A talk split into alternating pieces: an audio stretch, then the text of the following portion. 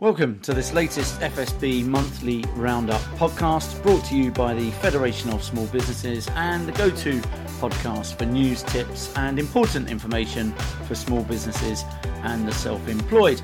This episode is our December small business roundup, in which we'll take a look at some of the important issues hitting the headlines at the moment and which you need to be aware of right now as small business owners.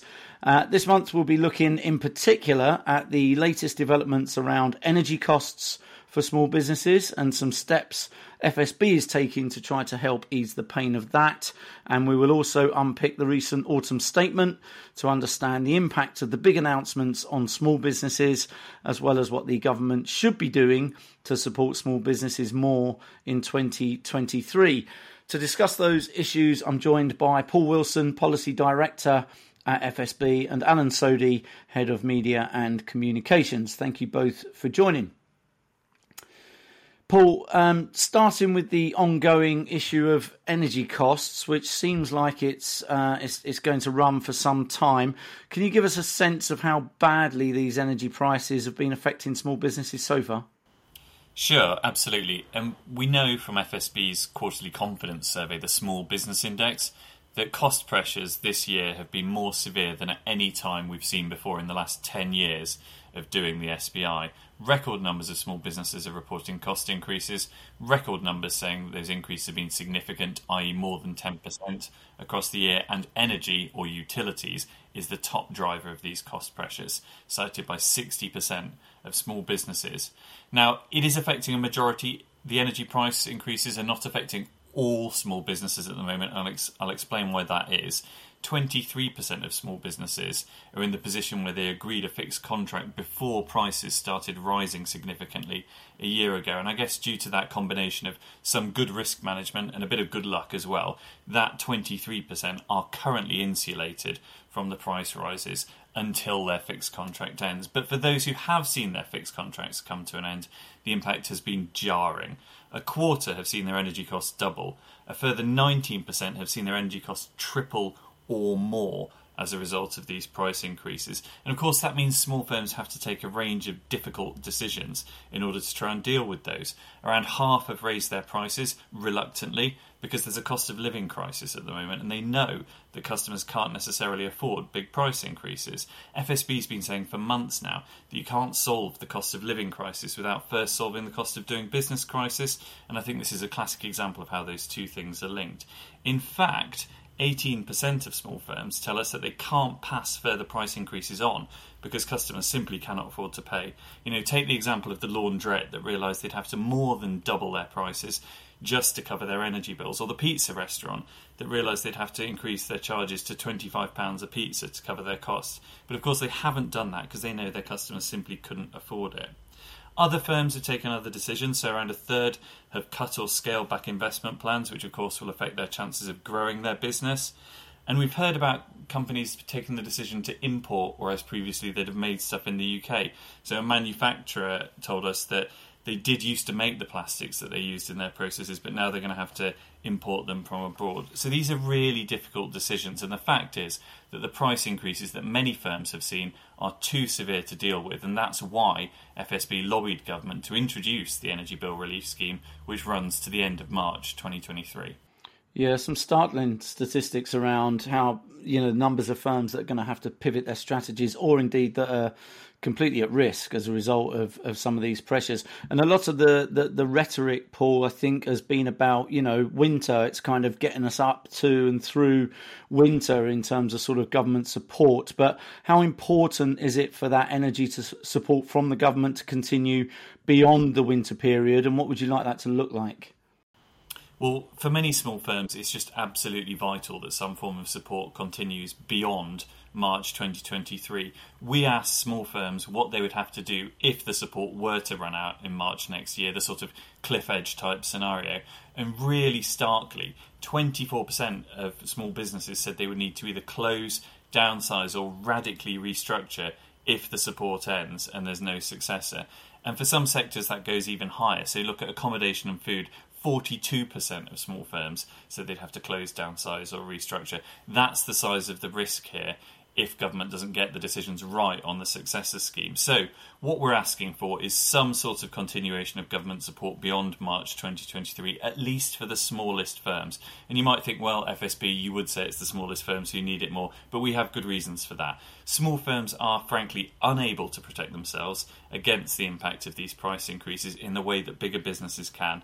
Small firms tend to have much lower cash reserves, their ability to invest in things like energy efficiency measures is lesser, and they have no ability to negotiate with big energy suppliers or indeed hedge their risk. So we think the government did a good job with the design of the energy bill relief scheme, and FSB is proposing they use a similar model for the successor, even if it only applies to smaller firms. The good thing about the Energy Bill Relief Scheme, or EBRS, is that it's applied directly to bills, so a small business owner doesn't need to do anything to make sure that they benefit from it. It's also quite well designed from a taxpayer perspective, and we know that the government have to be careful about how they spend their money. But the way that the scheme is designed, it means that a reduction won't be applied to a company's bill if they happen to be on one of those longer term fixed contracts at a, at a reasonable price that I mentioned earlier. So that's what we're calling for.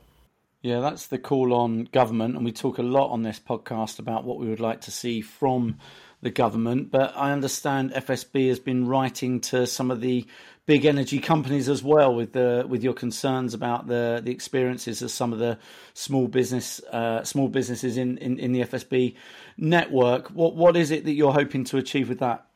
Well, this comes back to that point that I mentioned about the imbalance of power between small business customers and very large energy companies. And we're very conscious of that. So we've asked for a few things. And the first is to explain how the discounts are being applied on customers' bills. The Energy Bill Relief Scheme is a good scheme, but it is also complicated. So we've called on energy companies to explain to customers how discounts are being applied to bills. And you know, just looking at my household energy bill, I've had some pretty good comms from my energy supplier as to how the government discounts are being applied. We want the same for small business customers. Next, it's fair to say that some charges are not covered by the government scheme, so things like daily standing charges aren't capped, but FSB's called on suppliers not to increase those charges, even though technically they can, as it would completely undermine the purpose of the Energy Bill Relief Scheme and add further pressure to energy bills. And lastly, even with the support of the Energy Bill Relief Scheme, we know that this winter is going to be very tough for many small businesses and indeed households.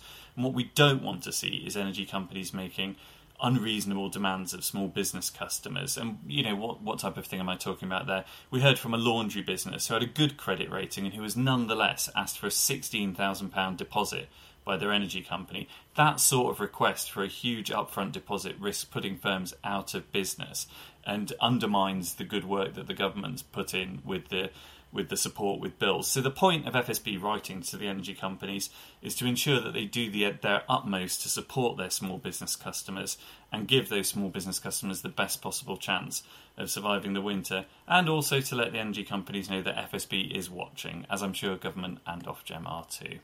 Yeah, well, let's hope that multi-pronged approach uh, has some, some some impact. Thanks very much, Paul. That's really really good uh, good insight into the, the current situation around the, the ongoing energy challenges. Alan, hi, uh, thanks for joining. I also want to, to cover off the fallout from last month's autumn statement, if we can, and also to, to look forward to what comes next and what FSB would like to see from government going forward. Let's start with the big takeaways. What were the uh, the big announcements for, for small businesses in that statement?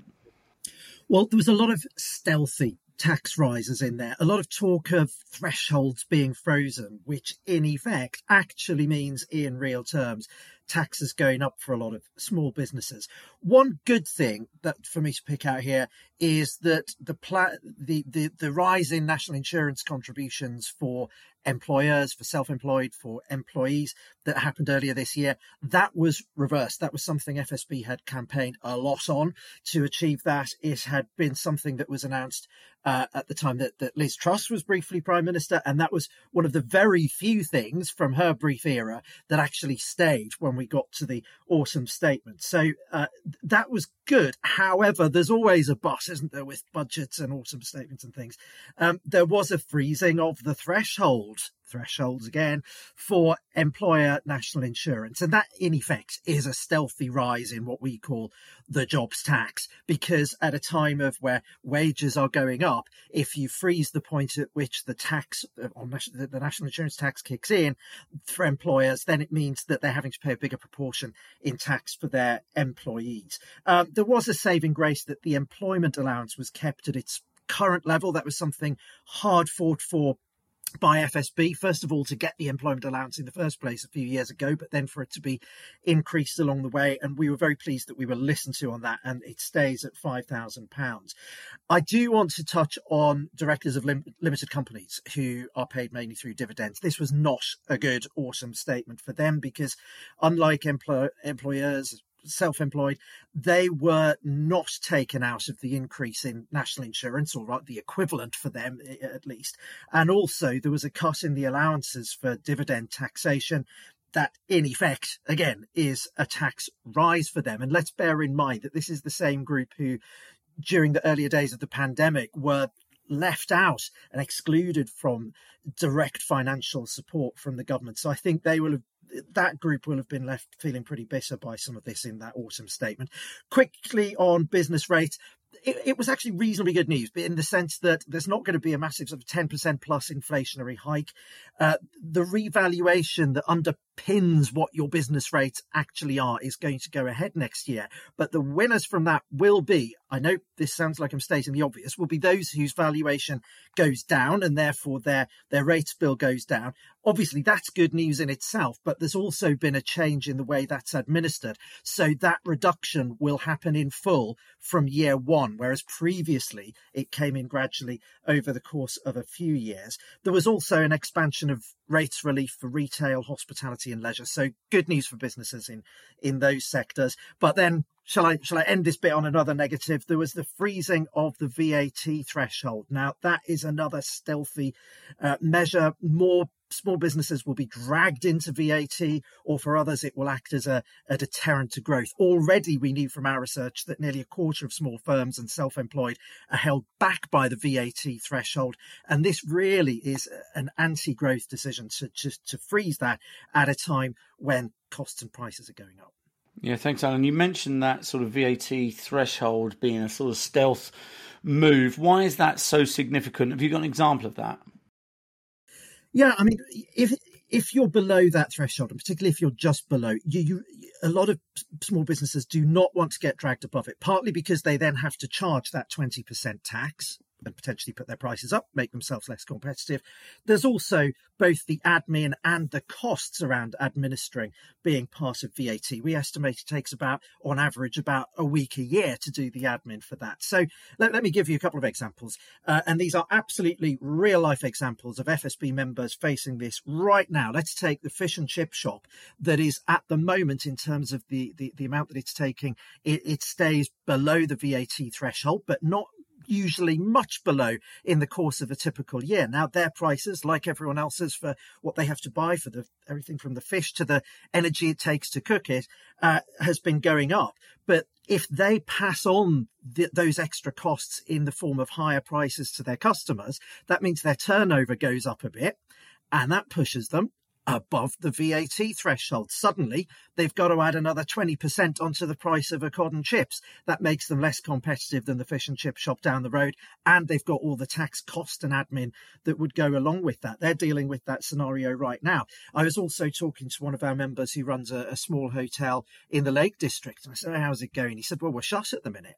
I said, Oh, I said, do you, do you, normally close for the winter? Is it just, you know, out of season? And he said, no, no, you get a lot of visitors to the Lake District through through the winter. A lot of people like going walking in the hills when it's a bit, you know, when the weather's colder, or they like to come and see see the lakes in the snow and the and the frost because it's beautiful. But so far in this financial year, he's already taken enough in, uh, that, that, brings him close-ish to the VAT threshold. He's taken 70 odd thousand. He's got a few bookings for March, so that's still going to be within this financial year. He was saying if he does any more, um, this because he's had to put the costs up himself to cover his own increasing costs, it's going to push him over that VAT threshold. So, in other words, if he stays open over the the colder months of the winter, uh, he's got all the costs and the hard work of doing that. But in effect, does it for absolutely nothing because come April, he's then dragged into the VAT threshold, has to put his prices up, might get fewer bookings as a result next year, uh, and also has all that tax cost and admin to do as well. So, two real life examples there where you can see it's actually a deterrent for a business to grow and take more money. Yeah, it's a really good example, actually. Um, we've talked there a bit about the things that were announced. Um, what was FSB disappointed not to see, perhaps, and what would you like to see the government prioritising in the next period? Overall, the, there was a, a lack of pro growth, pro enterprise strategy underpinning this autumn statement. And of course, there'd been a lot of political turbulence, a lot of economic turbulence leading up to it, and the government had wanted to steady the ship but what was missing was how to get the growth in the future in terms of the policies. Yes, there were a few glimmers of good news in there, but nowhere near enough given the economic situation that we're in. And even worse than that, there was actually uh, something in there that was willfully potentially going to stifle innovation and growth. And that was basically gutting the research and development tax credit system for small businesses that potentially could lead to, to, to thousands of small businesses that are R&D heavy uh, from, from no longer existing. Uh, and uh, part of the argument for that w- was, oh well, some of the people claiming these R and D tax credits it's, it, it, is fraudulent. Now, our response to that would be if the system is not robust enough and, and the government is not capable of policing its own system, is it really fair to penalise the majority by getting rid of it completely and taking a sledgehammer to it? Surely the answer is to address the problems that allow any fraud to happen so that the vast majority who actually have benefited from this been using this in their businesses, been using it to drive growth, not only in their business, but in the economy as well, and driving innovation, to just take that all away at a time when surely innovation and growth is needed most. Yeah, brilliant. Thank you. And look, you know, while I have you here, it would be remiss of me not to ask you, as we move towards a, a, new year, to highlight one or two things that you think are going to be particularly important for, for small businesses going into 2023 uh, and that you think might dominate the early part of the year? Well, unfortunately, I think this cost of doing business crisis is going to be the dominant thing. Still, it shows no signs of going away. And that's why it's very important that the government, when it comes to the budget in the spring, takes steps to address that and to get growth going in the economy. I mean, Paul talks about the, the, the energy situation. Again, that is not going away. Even, you know, longer, longer term, uh, there, there are no signs of energy prices likely to come down anytime soon to anything like what they were before. They will still be unaffordable.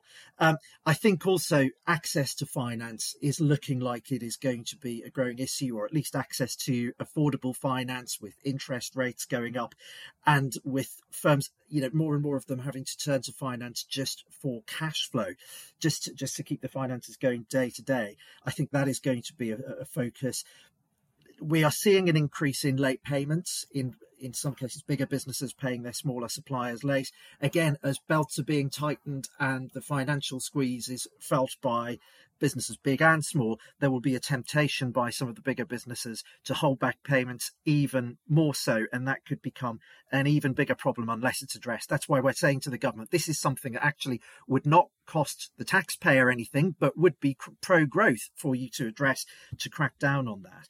Um, the strikes have been yet another thing thrown at small businesses, particularly recently. Things like the, the, the postal strike with Royal Mail, rail strikes have been hitting certain kinds of businesses from those in online retail, those whose supplies are being interrupted through disruptions to deliveries, and then particularly uh, hospitality, for example, with the rail strikes in that run up to Christmas, really hoping to have a, a good and lucrative period, particularly with Christmas parties and so on. And yet, when the trains are on strike, in some cases, some of those Christmas parties are being cancelled. But also, if you look within small business employers themselves, there have been difficulties throughout much of this year with recruitment and retention, with staff shortages, with skills shortages again, that looks likely to continue. And there will be a challenge, I think, for a lot of smaller employers.